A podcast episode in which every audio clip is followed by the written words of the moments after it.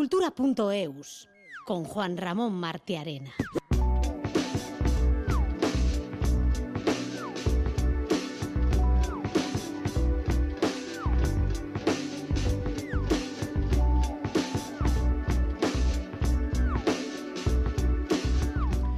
Estamos acostumbrados en este espacio dedicado a la cultura a hablar de exposiciones de todo tipo, además de las muestras, digamos, habituales de pintura, escultura, fotografía y otras disciplinas artísticas. De vez en cuando abordamos exposiciones cuyo punto de partida es peculiar.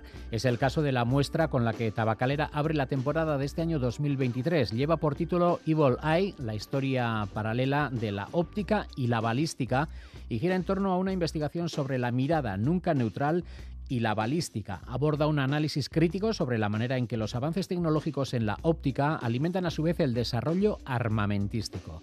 También hablaremos en el programa de hoy, de la programación escénica de la 29ª edición de dFERIA, que se celebrará del 13 al 16 de marzo y que contará con 28 compañías que representarán 28 espectáculos en 44 funciones, de las cuales el 68% serán estrenos.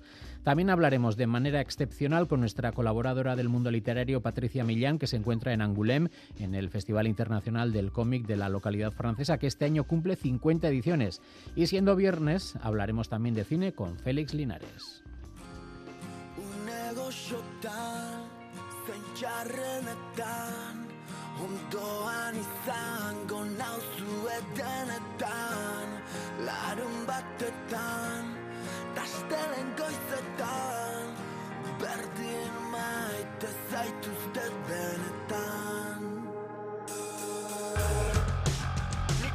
Comenzamos el Cultura.eus de hoy escuchando Alta Gama, el nuevo tema que publica Dupla. Tras un año 2022 frenético, la banda de Agurain presenta este año una gira renovada con nuevas canciones que irán saliendo de manera escalonada en formato single.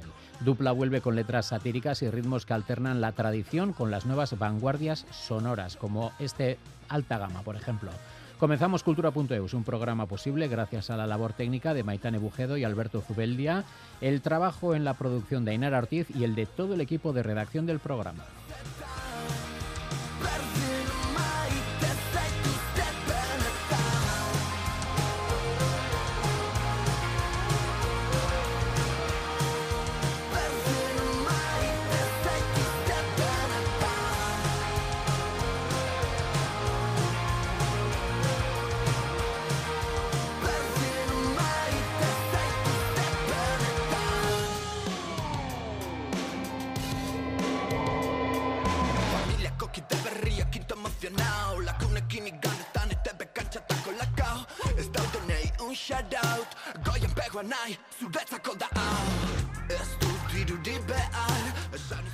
Tabacalera abre hoy su nueva temporada con una exposición titulada Evil Eye, la historia paralela de la óptica y la balística. Esta muestra aborda la relación entre los avances tecnológicos en la óptica y el desarrollo armamentístico, algo que, aunque parezca raro, van unidos. Participan en la exposición una docena de artistas contemporáneos y la muestra cuenta con 5 nuevas producciones, 2 de ellas creadas por las artistas vascas Azucena Vieites e Izaro y Yeregi. Evil Eye está comisariada por Ane Teixeira y Oier Echeverría en colaboración con el Museo Reina Sofía. Ainhoa Aguirre.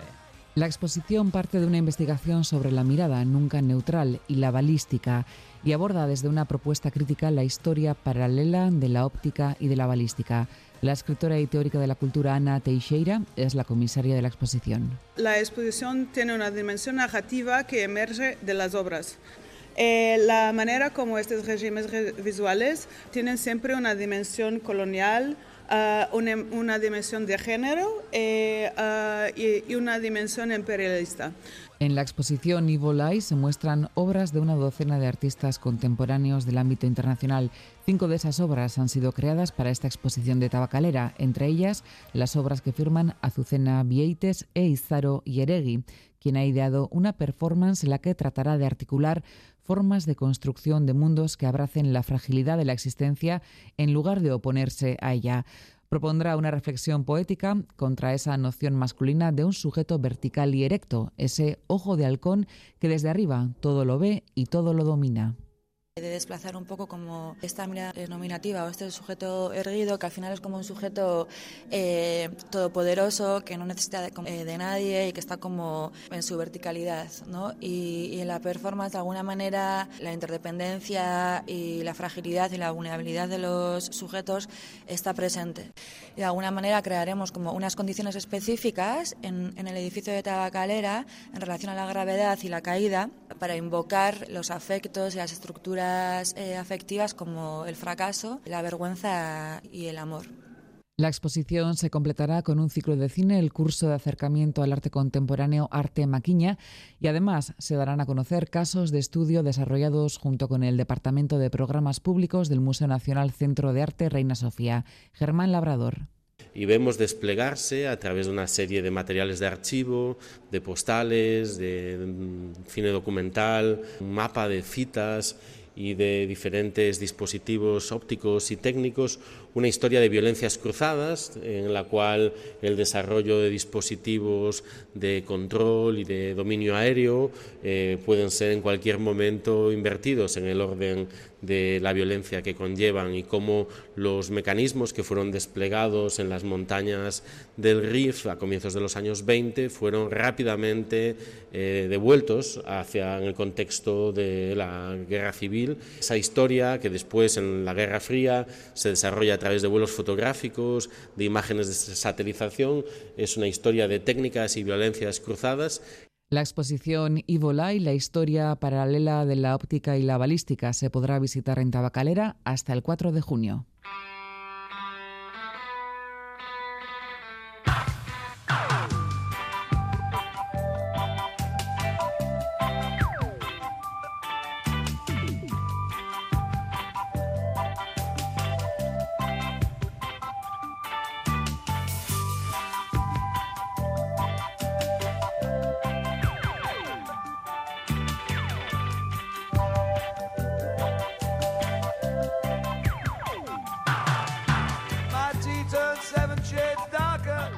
Veintiocho compañías de artes escénicas presentarán sus últimas creaciones en una nueva edición, la número 29 de dFERIA, la cita ineludible para compañías y programadores que se desarrollará en Donostia entre el 13 y el 16 de marzo. Bajo el título Fake, este gran escaparate acogerá 28 espectáculos de diferentes disciplinas en 44 funciones con el objetivo puesto en Europa. Mailo Driozola. Se trata de una de las citas más importantes en lo que artes escénicas se refiere. Las compañías se preparan para mostrar sus últimas creaciones a los programadores que acuden a esta cita. Donostia Cultura, que hace de puente entre unos y otros, ha organizado esta edición bajo el lema Fake. Jon Insausti es el concejal de Cultura del Ayuntamiento de Donostia. dFERIA será punto de encuentro, también será fuente de preguntas, y también es una feria auténtica. Será punto de encuentro porque año tras año, edición tras edición, dFERIA ha conseguido generar una gran red, que además es un gran escaparate. Fake es el leitmotiv que hemos seleccionado para esta edición, ¿no? En esta época de la desinformación, de los bulos, de los fake news. Bueno, pues también queremos que dFERIA sea una fuente de preguntas, y nuestro trabajo será generar las preguntas y tal vez también sugerir alguna que otra respuesta, ¿no? Y entre otras también, pues saber la cultura qué papel puede jugar en todo este contexto de las fake news. Se podrán ver 28 espectáculos, más de la mitad son estrenos. Desprende autenticidad, y eso es porque es una feria de verdad, es un mercado de verdad, donde vamos a tener 28 compañías, 28 espectáculos y 44 funciones. 28 compañías, tanto de nuestro entorno como a nivel internacional, que vienen de Cuba, Italia, Bélgica, Alemania o Costa Rica. Por lo tanto, bueno, una gran feria para disfrutar de las artes escénicas, del teatro, de la danza. dFERIA, que celebra su 29ª edición, mira más allá de nuestras fronteras, y este año han hecho un esfuerzo muy especial de cara a entrar en el mercado europeo. Norca Chiapuso es el programador de dFERIA. Es una programación pensada para Europa, pero también para el público, que lo va a disfrutar muchísimo. Arrancaremos con una preferia en el Victoria Eugenia con Pepín Ton, una compañía que trabaja el hiperrealismo en danza, hiperreconocida a nivel mundial. Seguiremos con Morfeo Teatro, un espectáculo surrealista con poco texto, lo sobretitularemos en inglés. Seguiremos con Kukai Danza, Yarin, la fusión entre dos creadores como John Maya y Andrés Marín. Teatro Corsario, un espectáculo de títeres muy visual. Y terminaremos con un circo alemán, Chris Iris. Estas son las obras más exportables de cara al mercado europeo, pero la programación es mucho más amplia y además abierta también a todo tipo de público. El Teatro Principal, Tabacalera o la Casa de Cultura de Guía serán escenario de dFERIA, que además de ofrecer teatro o danza, organiza presentaciones, encuentros a la carta o ruedas de negocios con el objetivo de fomentar la relación entre los creadores y los programadores.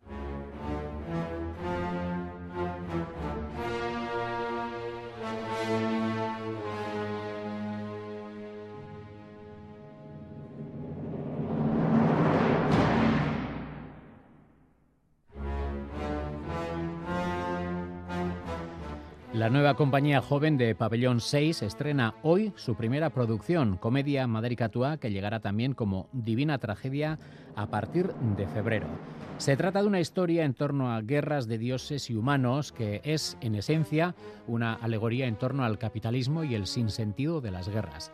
El texto es de Tomás Afán Muñoz, la adaptación en euskera la ha hecho Idoia Barrondo y Sayoa Iribarren es quien se encarga de la dirección. Iker Zabala.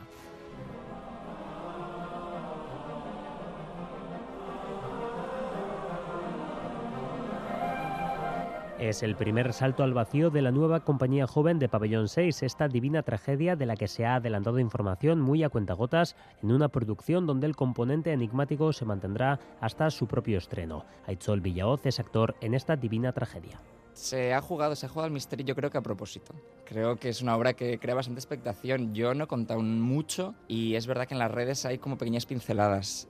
La sinopsis así se torna escurridiza, pero algo podemos rascar sobre esta historia de dioses y monstruos y guerras que trascienden el plano terrenal.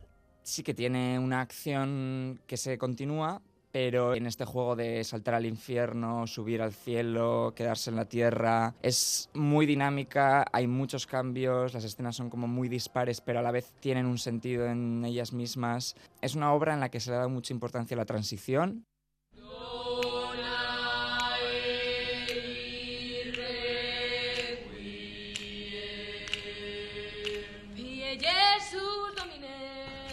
Tenemos que salvar a todos esos pobres. Es quizás más fácil acercarse a Divina Tragedia desde el plano temático y moral. La obra es al final una crítica a través de la comedia absurda de qué son las estupideces humanas que cometemos, principalmente los conflictos bélicos que llegan a unas dimensiones muy absurdas. También hablamos del capitalismo, de la religión, en general todas las cosas absurdas que nos rodean.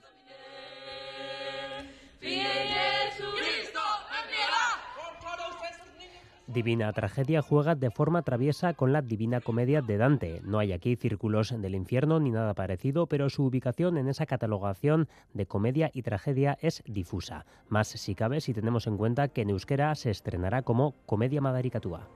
Ya en el propio nombre, que aparecen comedia y tragedia en los dos idiomas, está, creo, la clave de cómo funciona esta obra. Tiene momentos muy cómicos, muy divertidos. Yo aquí confieso que hay escenas que lo paso muy mal porque me río mucho, pero también hay momentos muy dramáticos, momentos cómicos en los que dices, aquí me puedo reír, esto que están contando sí es una forma graciosa de contarla, pero no es divertido lo que se está contando. Es, en rasgos muy generales, una comedia con toques brechtianos en este asunto.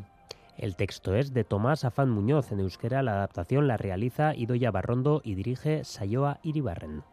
Es cierto que el texto en bruto se puede jugar como un texto naturalista, pero desde dirección en un principio, por la forma en la que tienen de trabajar Sayoa, Ander y Gaizka, es muy física. Y esto también permite igual trabajar un poco esta corporalidad extraña y el hecho de que todos estemos en escena continuamente ayudando a crecer a esa energía. Y en escena, los actores de la nueva compañía joven de Pabellón 6, Silvia Larrauri, Luis Michelena, Andrea Mora, Uxue Fuertes, Sigi Doherty y Aitzol Villaoz. Sí, creo que es muy positivo para ambas partes, tanto como para nosotros, porque es una oportunidad de comenzar en este camino hacia nuestro trabajo profesional en el teatro, pero también creo que es algo positivo para el público. Tenemos muchísima energía, con el tiempo igual te vas cansando, entras en una monotonía, pero creo que se juega a favor de la obra y para el público también ver algo muy fresco y muy dinámico, con mucha energía. Los ensayos y el proceso creativo se han desarrollado íntegramente en euskera. El estreno será de hecho el de Comedia Madarikatua y durante todo febrero se programará Divina Tragedia.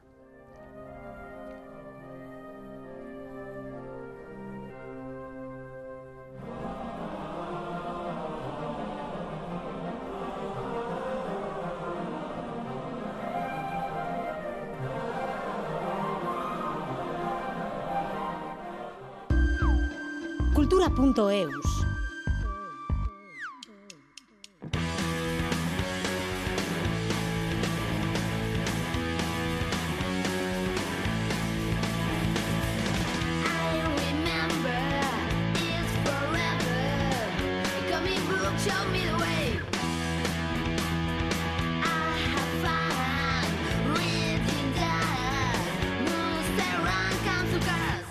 Hoy saludamos a nuestra colaboradora Patricia Millán, pero en vez de hacerlo un martes, día habitual de su sección quincenal de libros y literatura, lo hacemos un viernes para hablar de cómics, porque Patricia se encuentra en Angoulême, en el Festival Internacional del Cómic de la ciudad francesa, que este año cumple además 50 años.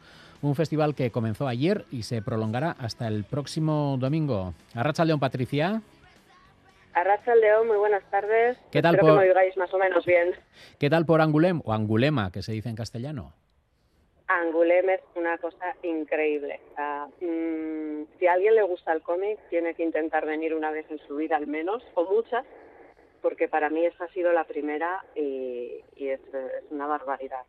O sea, la primera como diríamos, como una especie de peregrinación, ¿no? La primera puede ser sí, de muchas sí, más. Sí, sí.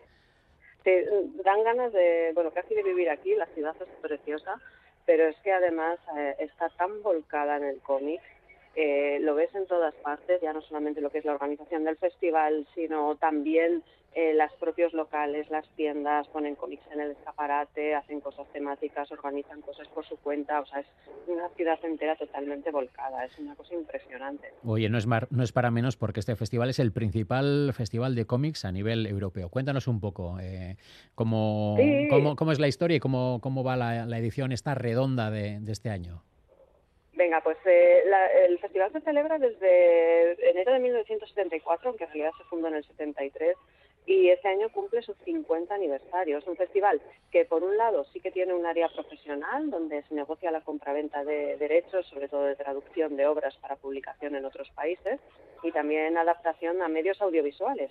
Pero luego, además, es que es un espacio alucinante para cualquier aficionado al cómic, porque hay exposiciones, debates, encuentros, sesiones de firmas y, bueno, están los principales autores a nivel mundial. Este festival también es parte de lo fundamental de la imagen externa que Francia proyecta y también de su apoyo a la cultura. Hay que tener en cuenta que en Francia 1 de cada 4 libros que se compran es un cómic y entre ellos 1 de cada 2 es un manga. Por eso es que no solamente las empresas se vuelcan, sino las administraciones también. En 2019, Angoulême fue reconocida Ciudad Creativa de la UNESCO por su papel pionero en el campo del cómic. Fue la primera en recibir este premio en la categoría de literatura en toda Francia y la número 43 en todo el mundo. Es un homenaje que lo que promueve es la cooperación entre ciudades que han visto la creatividad como un factor estratégico para el desarrollo de la ciudad.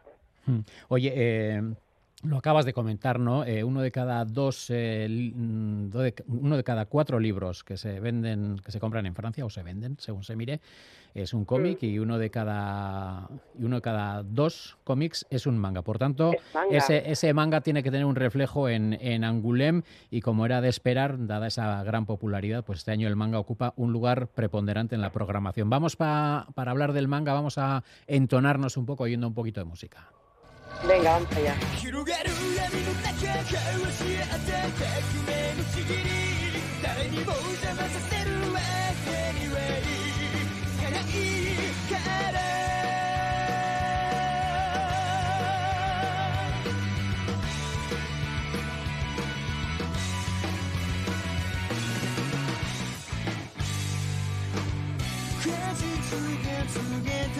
Bueno, pues el manga tiene un gran espacio, como decimos, y por ejemplo hay hasta un pabellón que creo que se llama Manga City, ¿no? Eso es, se ha montado la Manga City, que es un pabellón de unos 2.500 metros cuadrados que hemos visitado esta mañana y tiene una cuidadísima estética y decoración que nos traslada a lugares emblemáticos del país como Tokio, Seúl o Taipei. Y además es el lugar clave para localizar todas las novedades de editores y autores del sector, no solamente novela gráfica japonesa, sino también coreana, taiwanesa, china, o sea, todo Asia está ahí focalizado. Y es uno de los lugares más exitosos porque la población joven ahora está súper enganchada al manga, así que van todos allí en peregrinación.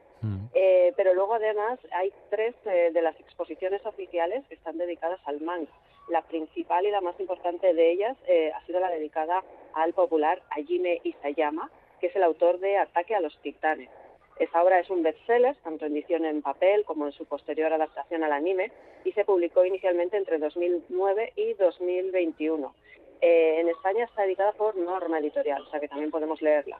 La historia se desarrolla en un mundo ficticio en que la humanidad está al borde de la extinción a causa de unas criaturas humanoides gigantes que se llaman titanes, y lo que obliga a los supervivientes a refugiarse tras las murallas de una pequeña ciudadela. La exposición es la única que ha exigido reserva previa para poder acceder. Además, es la que tiene los controles de seguridad más fuertes, y es un prodigio no solamente por la selección de láminas, sino también en cómo están dispuestas en varias salas que recrean espacios físicos del manga, y además hay una música que genera un movimiento inmersivo y que hace que te metas totalmente en la atmósfera del cómic, ¿no?, del anime.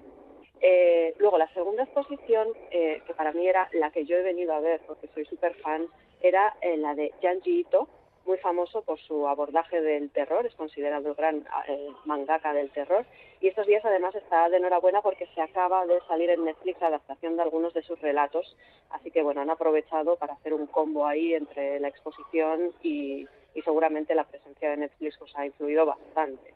Es una exposición también muy inmersiva, una atmósfera que recuerda a casas encantadas, que da muy mal rollo a la gente que nos guste Junji Ito. Lo va a pasar muy mal, pero a los que nos gusta es absolutamente impresionante. Está dividida como en varias secciones, una de ellas está destinada enteramente a su gran cómic, a Tomie, a ese adolescente que encarna la belleza y el mal y que se reencarna físicamente una y otra vez.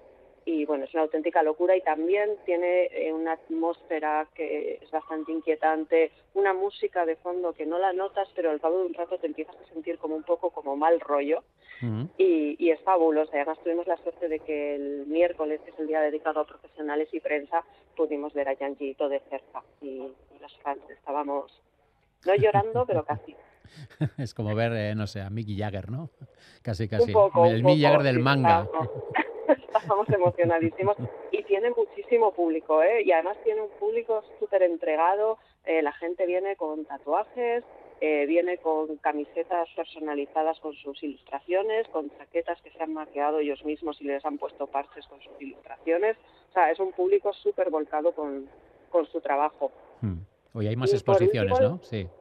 Sí, y la última exposición dedicada específicamente al manga es la exposición que se dedica al mangaka Ryoichi Ikegami, que aún está en activo a sus casi 80 años y fue ganador del prestigioso premio Shogakukan hace 20 años. Y tiene, es un mangaka que es más dibujante, no es guionista, se pone al servicio de escritos o de guiones de otros autores y él lo que le gusta es el dibujo. Y bueno, nos vamos a encontrar una selección de más de 200 láminas originales, incluidas 30 en color, que nos permiten ver una evolución de su trabajo hasta que adaptó un estilo propio súper característico. Su obra más icónica probablemente es Crying Freeman. Y también es un eje, es un poco más clásica, igual es una exposición que visita más gente un poco más entendida, con más fondo, no tanto la gente más joven, pero que aún así sigue siendo también impresionante. Bueno, ese es el amplio espacio dedicado al manga en Angoulême, y antes de abordar el gran premio de este festival vamos a seguir entonándonos con un poquito de música.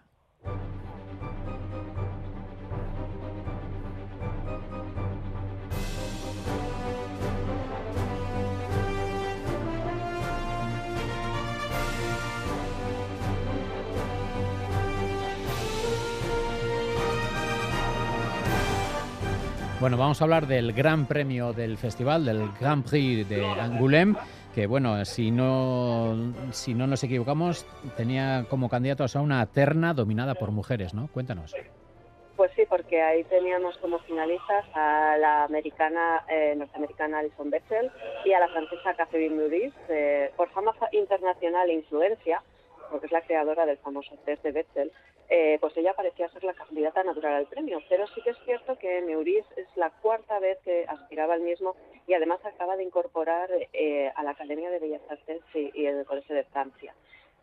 Pero pues al final no ha sido así, las previsiones se han caído y en la ceremonia de apertura del día 26 se falló como ganador del Grand Prix 2023 a Riad Sattouf y toma así el relevo de la canadiense Juliette Doucet, que fue premiada el año pasado por sus compañeros. Sattouf es ganador de numerosos premios internacionales, ha sido traducido a 23 idiomas y es uno de los pocos autores que ha ganado dos veces el Pop de Or al mejor álbum en el Festival Internacional de Cómic de Angoulême, en 2010 y en 2015.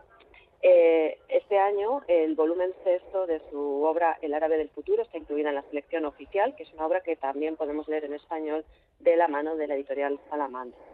Riad Sattouf nació en 1978, es autor y director de historietas y bueno, su infancia transcurrió entre Libia, Siria y Bretaña. Estudió artes aplicadas en Nantes y luego cine de animación en París. El árabe del futuro, que es su obra igual más icónica, relata la infancia del autor en Libia y luego en Siria.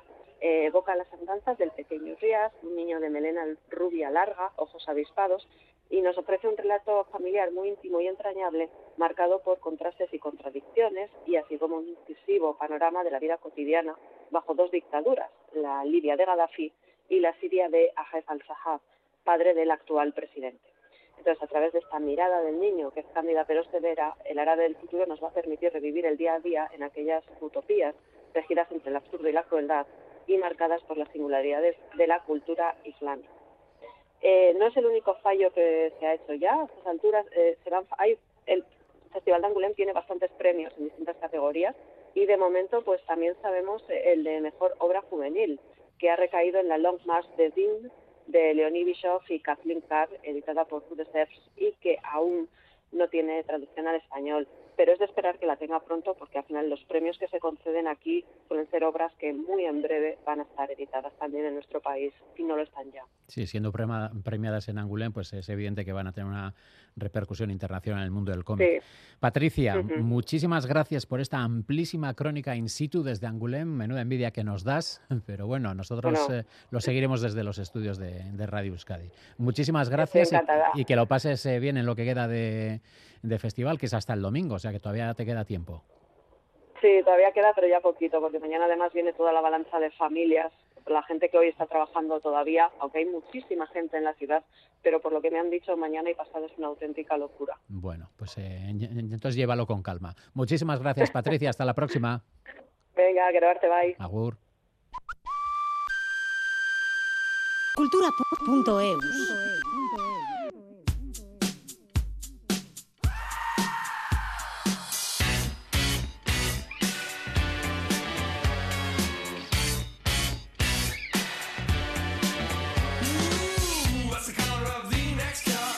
En Iruña queda poco más de una semana para el estreno de La Bohème en Baluarte, pero ya están calentando motores. Pasado mañana domingo a Gao, la Asociación Gaiarre de Amigos de la Ópera organiza una nueva entrega de Te cuento una ópera, un espectáculo que transforma la ópera original en un montaje para el público más joven. Cuenta con 3 solistas, escenografía y vestuario propios.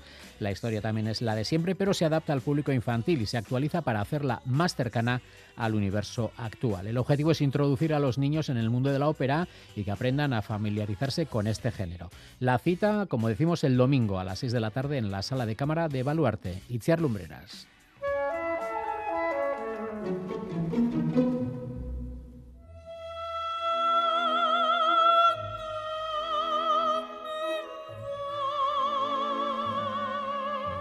Mimi, Rodolfo, Musetta, Marcelo, todos los protagonistas de la historia estarán allí, porque antes de la gran función, La Bohème llega a Baluarte en un formato diferente. Y es que Agao vuelve a acercarse al público infantil con el espectáculo Te cuento una ópera. Íñigo Laborería es el gerente de Agao.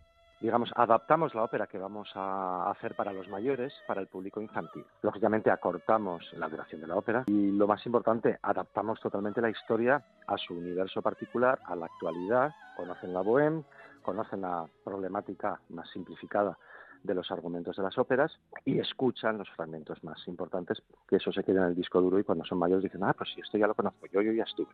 Porque ese es el objetivo, atraer al público más joven a la ópera y hacer que disfruten de ella de una forma amena y en clave de humor. Para eso, la historia se adapta acercándola a la actualidad. Bohème, afortunadamente, es una historia fácilmente adaptable. Se desarrolla en París durante la Belle Époque. Entonces, bueno, nosotros lo adaptamos al momento actual, pero bueno, es bastante sencillo porque al final, como cualquier ópera, al final estamos hablando de los sentimientos humanos, pues del amor, de la traición, del desamor, de la tristeza, de la alegría, y eso es atemporal y es muy fácil adaptar a la actualidad. Así que adaptada, pero la historia es la misma de siempre y los personajes también, aunque con algunos detalles nuevos para que al público le resulte más fácil reconocerlos. Pues el año pasado, para que nos hagamos una idea, pues me parece que la protagonista era una youtuber, es decir, les cambiamos un poquito algo que ellos puedan entender, porque igual las profesiones de decirle que era una mujer que cosía, pues igual es más complicado para ellos que entender lo que es una youtuber. Es decir, tenemos que ponernos en sus zapatos y en lo que ellos hoy en día, en lo que es su día a día. Pero bueno, son pequeños guiños que se hace a la historia para que ellos la entiendan mejor. Y la respuesta de estos pequeños espectadores no puede ser mejor. Consiguen meterse hasta dentro en la trama. Conseguimos tenerlos absortos y, bueno, lo bueno que tienen los niños es que se meten dentro de la historia. Y se interactúa con ellos y gritan y responden y, efectivamente, para ellos hay un momento ya cuando ha escapado su atención que les cuesta distinguir la realidad de la ficción y eso es la maravilla que tiene el público infantil. Te cuento una ópera, La Bohème, está dirigida por Carlos Croque. La soprano Lorena Baines interpretará los papeles de Mimi y de su hermana gemela Musetta. El tenor Julen Jiménez hará de Rodolfo y el barítono Darío Maya de Marcelo.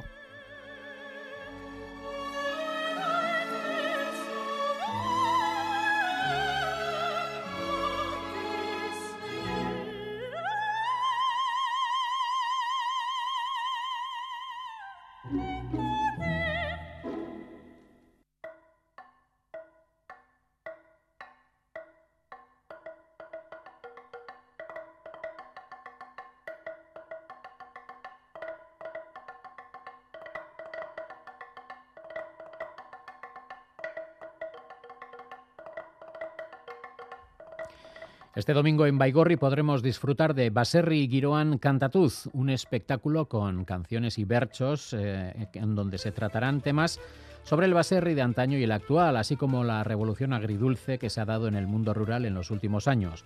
Aunque las condiciones de trabajo han mejorado con las nuevas tecnologías, muchos caseríos han desaparecido y el euskera pierde cada vez más terreno. Andoni Liceaga tiene los detalles. Baserri xahar maitagarri bat, oian baten saetxea. En conversaciones entre bertsolaris surgió la necesidad de hacer una iniciativa de este tipo, como nos cuenta Jean-Louis Arinordoki Laka. Nahi baduzu, bada lehengo baserri girua eta gaurkoa, lehengotik gaurkora iganen gira gure ikusgarri hortan. Nabardura badira, diferentziak, baina biek tarik badugu ikasteko eta biek tarik badugu atxikitzekoa. Baserri Giroan Kantatuz se representará en Baigorri. Recordarán a quienes también describieron este mundo, por ejemplo, los padres Txobi, Jules Moulier, o Emile Larre o Salvador. Nola ez, bi bersuari famatu, zenduak dienak orain, Salvador eta Matin. Baserritar semea eta inginareorea baitzen, Inaute Txamendi. Eta baita Manespagola ere, ara Fermin Miurak berak ere bertso batzu ederrak idatzi zizkion Euskal Herriko Laborantza Ganbarari. Cantarán los Hinchauspe de Banca y el Baztandarra. José Luis Elizalde se encargará de la triquitisha. El pasado y el presente del caserío escucharemos a viva voz lo recogido en textos antiguos. Eta gu joan gira iturrietara, Otsobi, Jules Moulier, biagres laboraria, eman dezegon. Eta hori, bi handerek bat laboraria gainera irakurtuko duten olerkia. Beldu baginen galduko zirela bestanaz eta bueno, antziak egonen liburutan. Liburuetatik kantura. Un mundo indisociable del euskera. Baserritarrak ekarri du gaur oraino, unaraino, kultura bat, bere hizkuntza bat. Baserritarra euskaldun, baserritarra euskaraz mintzo zen. Orduan hor bada, hizkuntzaren geruari buruz lotua den beste kezka bat. Organiza la Ikastola de Baigorri, lo recaudado irá para ellos en la iglesia el 29 de enero.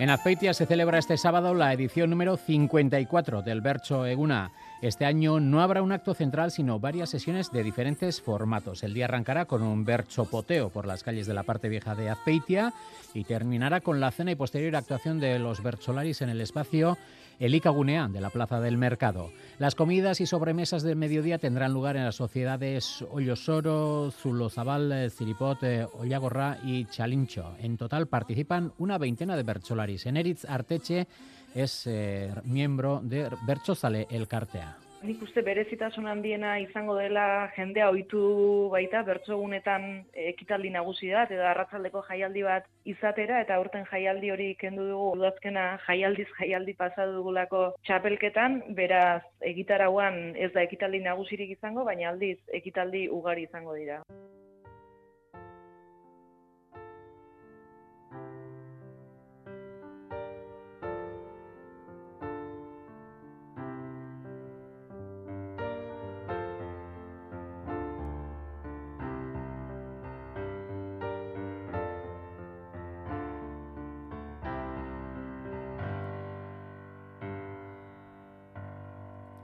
Hablando de bertsolaritza, la bertsolari y escritora Nerea Ibarzabal ha ofrecido a eitb.eus una de las pocas entrevistas concedidas en los últimos meses. Salegui publicó el pasado otoño la novela Bar Gloria, pero pasó el año enredada en el frenético calendario pospandémico de campeonatos de bertsos. En diciembre de 2021 se proclamó campeona del Campeonato de Vizcaya y en diciembre de 2022 concluyó en el 7º puesto en el Campeonato de Euskal Herria.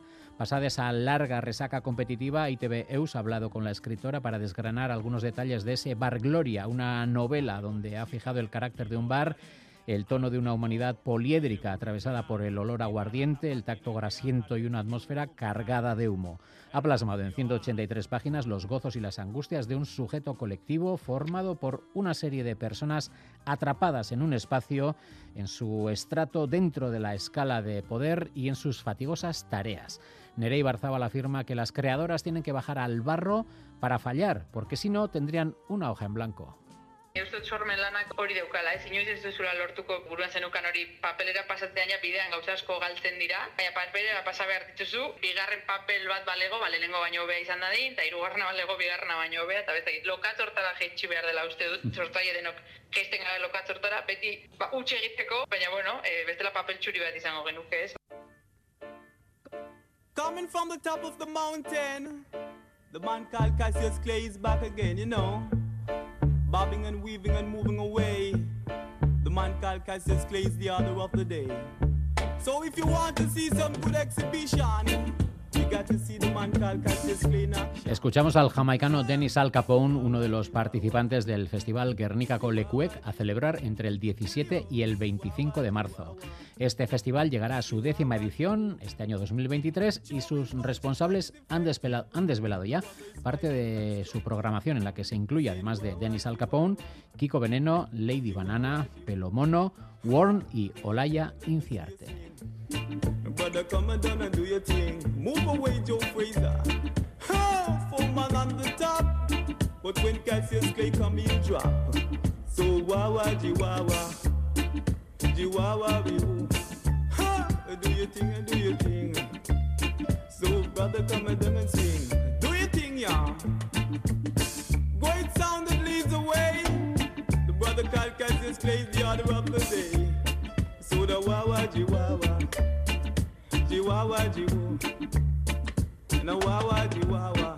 Y en el último tramo de Cultura.eus vamos a hablar de cine, de estrenos y de la cartelera en general con nuestro experto de cabecera.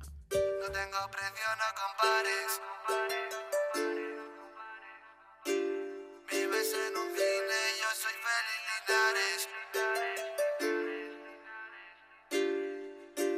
feliz Linares. No tengo precio, no compares. Haciéndolo fresco con el Panachi Juárez. Vives en un cine, yo soy feliz Linares. Tengo el corazón metido en un Tupperware. Si vienes a mi zona por nada, puede llevarte un par de mojadas. Cuidado con quien juntas, cuidado con quien hablas. Somos buena gente, cuido la palabra. Guardo los fardos sin ser narco, otros se la pasan chupando charcos. No voy a ganar. Bueno, Bueno, y hasta que llegue la radio en streaming, vamos a contar a nuestros oyentes que Félix Linares, a pesar de que oye cada semana esta sintonía, pues siempre goza cuando la escucha, traquetea en la mesa y... Meroto identificado. Bueno, Félix Charco, sobre todo. Félix Linares, buenas tardes. Aupa, ¿qué tal? Vamos con nuestro repaso semanal a la cartelera. Muy bien. Una semana más en la que hemos conocido las nominaciones a los premios Óscar. Es una semana de estas... de mucho trabajo. Si no es de señalarla en rojo en el calendario, casi, casi, ¿no? En naranja, como se le dice en el fútbol, no ha sido una tarjeta naranja, ni amarilla ni roja. Pero bueno, nosotros la convertiremos en algo importante, porque esta semana tiene pues una situación ambivalente. Por un lado, llega una etapa de hablar solo de las películas de los Oscars, desde aquí hasta que se entreguen, pero por otro también ya llegan los últimos premios, con lo cual habremos terminado con la temporada de premios que nos lleva agotando ni sé desde cuándo. Así que a partir del 12 de marzo... viviremos normales, entraremos en una nueva etapa de estrenos sin más, y mientras tanto pues tendremos los dos estrenos habituales de las películas nominadas a los Oscar cada semana. Volveremos a nuestra zona de confort cinematográfico. Por favor. Eso, es un poco de relajo, que el cine está para ver con sosiego, tranquilidad y con análisis. Bueno, pues vamos a comenzar con Babylon. Me encanta esa respuesta. Algo que perdure, que tenga sentido. Algo más importante que la vida. Sí. Está escrito en las estrellas. Soy una estrella. Si tuviera dinero, me lo gastaría en cosas divertidas. Bueno, según nos cuenta la promoción y en todo este asunto... Pero bueno, vamos a creer, aunque sea la sinopsis. Venga, Babylon es una mezcla de drama y comedia ambientada en la América de los años 20 que cuenta la historia de ambición y excesos que va a pareja la ascensión y caída de múltiples personajes durante una época desenfrenada en los albores de Hollywood. El director es Damien Chazelle. Cuéntanos. Sí, el tipo que hizo La La Land como película más destacada, Whiplash también. También ha hecho algunas películas de encargo, como por ejemplo El primer hombre, aquella olvidada película sobre la conquista de la luna.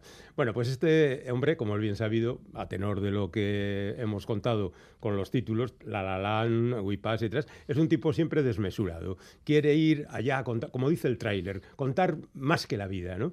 Y lo que hace es no mezclar, como de alguna manera sugieren las palabras promocionales, comedia y tragedia, sino hacer comedia por un lado y por otro tragedia. De hecho, es una película muy larga de 3 horas y tiene una primera hora y media en la que la cosa va más bien de comedia y una segunda hora y media en la que cosa va más bien de tragedia. El problema está en que una cosa no acaba de encajar con la otra y hay algunos pequeños desajustes, pero yo voy a decir que es la película que más me ha gustado de Chazelle y eso para mí ya es una declaración de principios. Bueno, he estado a punto de cortarte diciendo sé por dónde vas y de repente, como en las buenas películas, sorprendes a todo el mundo. Y un giro de guión. Bueno, pues la verdad es que me has dejado un poco estupefacto. Bueno, pues te lo explico rápidamente. 3 horas, mitad y mitad, que no casan, sí. ¿Y cómo puede gustar? Pues muy sencillo, porque yo estoy dispuesto siempre cuando voy al cine a que me gusten las películas. Entonces voy, me siento y digo, venga tío, esta vez te tienes que poner aquí a disfrutar como un bellaco, como cerdo en patatal, y saca lo bueno que tenga la película. Y la película tiene cosas buenas, esa desmesura, por ejemplo, ese gasto, ese lujo, ese glamour de aquella época, pero bien puntuado por las catástrofes cotidianas, ¿no? Los dos protagonistas principales son un actor que está en la cumbre de su popularidad y una candidata actriz que anda chapuceando para meterse en las fiestas, y la primera parte es una fiesta súper enorme con elefantes por la sala y cosas por el estilo, que eso hace falta saber hacerlo. Y si no lo haces bien, y la verdad es que el montaje es muy frenético, tremendamente rápido, te va sorprendiendo continuamente, tienes detalles en cada fotografía, con lo cual el buen aficionado al cine está entretenido, ¿no? Y después de eso llega una larga secuencia de un rodaje absolutamente descabellado, que no tiene nada que ver con los rodajes reales, porque está claro que a Chazelle la realidad y la historia no le importan en absoluto. De hecho, hay multitud de referencias que no encajan con la época. Pero bueno, hace una comedia con el rodaje de una película, de varias películas, que se van rodando al mismo tiempo, pues que de repente faltan cámaras, hay que ir a buscarlo, todo con otro montaje súper acelerado. Y allí estuve más feliz todavía, porque al fin y al cabo luego están hablando del cine y todo esto, ¿no? Pero luego llega el bajonazo, al cabo de hora y media aproximadamente, y empieza la parte, digamos, dramática, con pues las cosas se ponen difíciles para todos y empiezan a pasar cosas desagradables. De hecho, hay una secuencia en esa segunda parte que resulta extremadamente desagradable para un público mayoritario. Luego se extraña a Chazelle de que no le hayan aceptado en los Oscar, pero hay una, ya digo, una secuencia larga, intensa, que la verdad echa un poquito para atrás.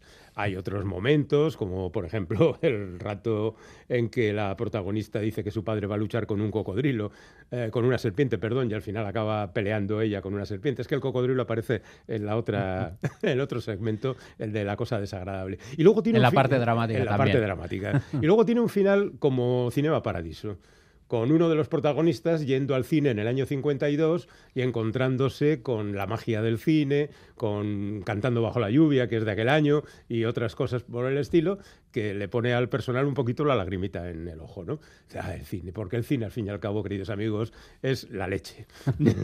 Bueno, pues de esta última película de Chazelle, vamos a Decision to Live. ¿Has ido ahí? Pues habrá que subir ahí arriba. ¿Qué hacemos subiendo por aquí? Debe de estar muy afectada.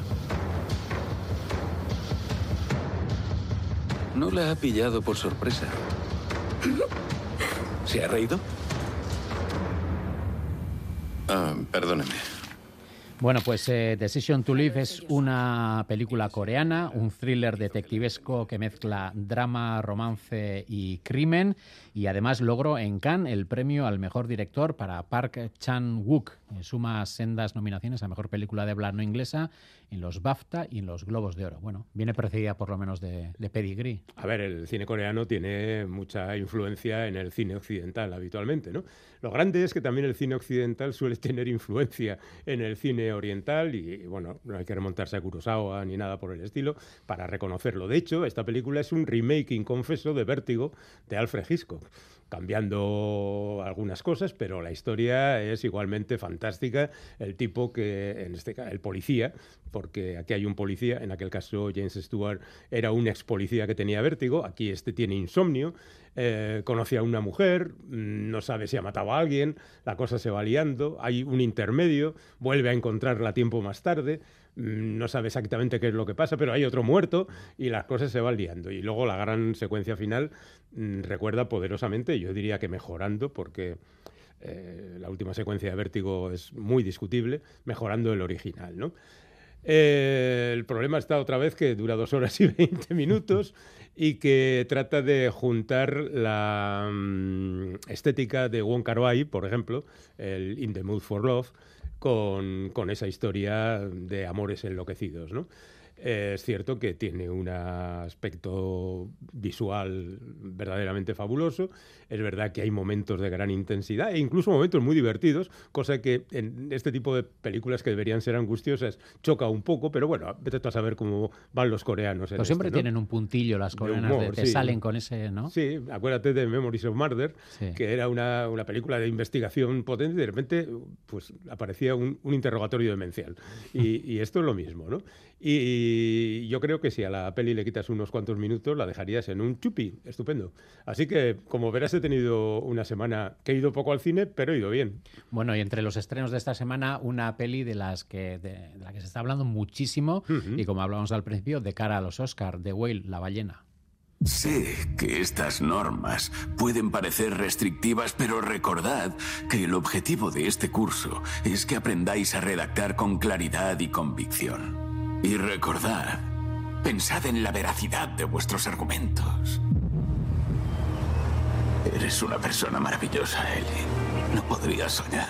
Bueno, The Whale es el drama psicológico de un profesor de inglés con obesidad mórbida que luchará por recuperar el amor de su hija adolescente y su autoestima dañada por una sociedad gordófoba. Y ese orondo profesor es nada más y nada menos que Brendan Fraser, que también, como no, está nominado a a los Óscar. Y que se lo van a dar, porque este tipo de interpretaciones son las que vuelven locos a los académicos. Un señor engordando no sé cuántos kilos, luego colocándose unas prótesis para parecer más gordo, por supuesto, porque ya sería un suicidio ponerse en los 250 kilos, y contando pues una historia no demasiado apasionante, que además ocurre prácticamente en un escenario único, porque claro, un personaje con esa obesidad no puede moverse libremente por el mundo. Así que prácticamente todo ocurre en la casa del individuo. Y Brendan Fraser está continuamente en pantalla. Bueno, estas son las típicas películas, esta y la otra que se estrena con vistas a los Oscars, son las típicas películas de ¡oh, qué grande es! En este caso Brendan Fraser, que además ha atravesado una etapa muy difícil, que ha pasado por momentos de autodestrucción y también por el olvido por parte de la industria, hasta que de repente pues los dados han caído de forma favorable y le ha tocado el momento de pasar a la gloria y de ser aplaudido y de ganar un Globo de Oro y de ganar el Oscar casi seguro. O sea que ya veremos qué es lo que ocurre. Por lo demás, pues es que a mí el señor Darren Aronofsky me resulta difícil de aguantar la mayor parte de las veces, porque es el tipo de pedante sin sentido.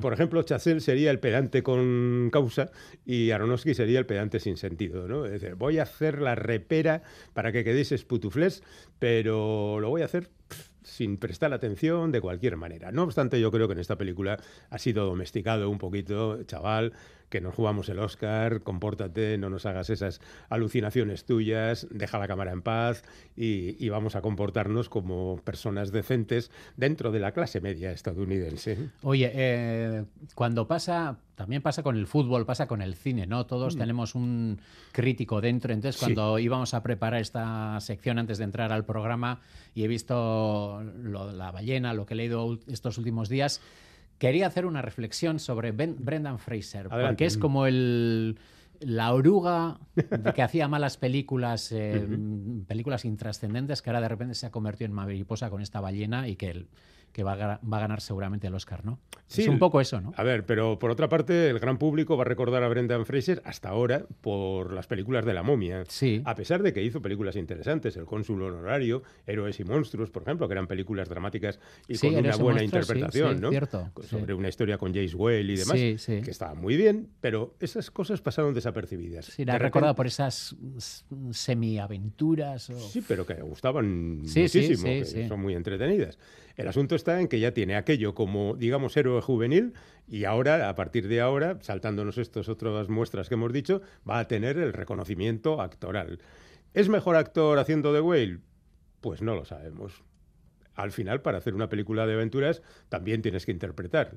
Tienes que ser igual un héroe un poco tonto o ingenuo o lo que sea, ¿no? Y el bueno de Fraser cumplía con aquello, era guapo, atlético, se quedaba con la chica, acababa con el malo, pues qué más podías querer. Todos los elementos se daban. Pero es verdad que ahora el asunto ya es una cuestión de prestigio actoral. Bueno, vamos rápidamente a contar la última película. El tiempo es la clave. El tiempo es la pieza esencial de la interpretación. Tú no puedes empezar sin mí. Yo pongo en marcha... Rápidamente, Tar es una peli protagonizada por Cate Blanchett, que también es una de las favoritas a los Oscar. Cuéntanos.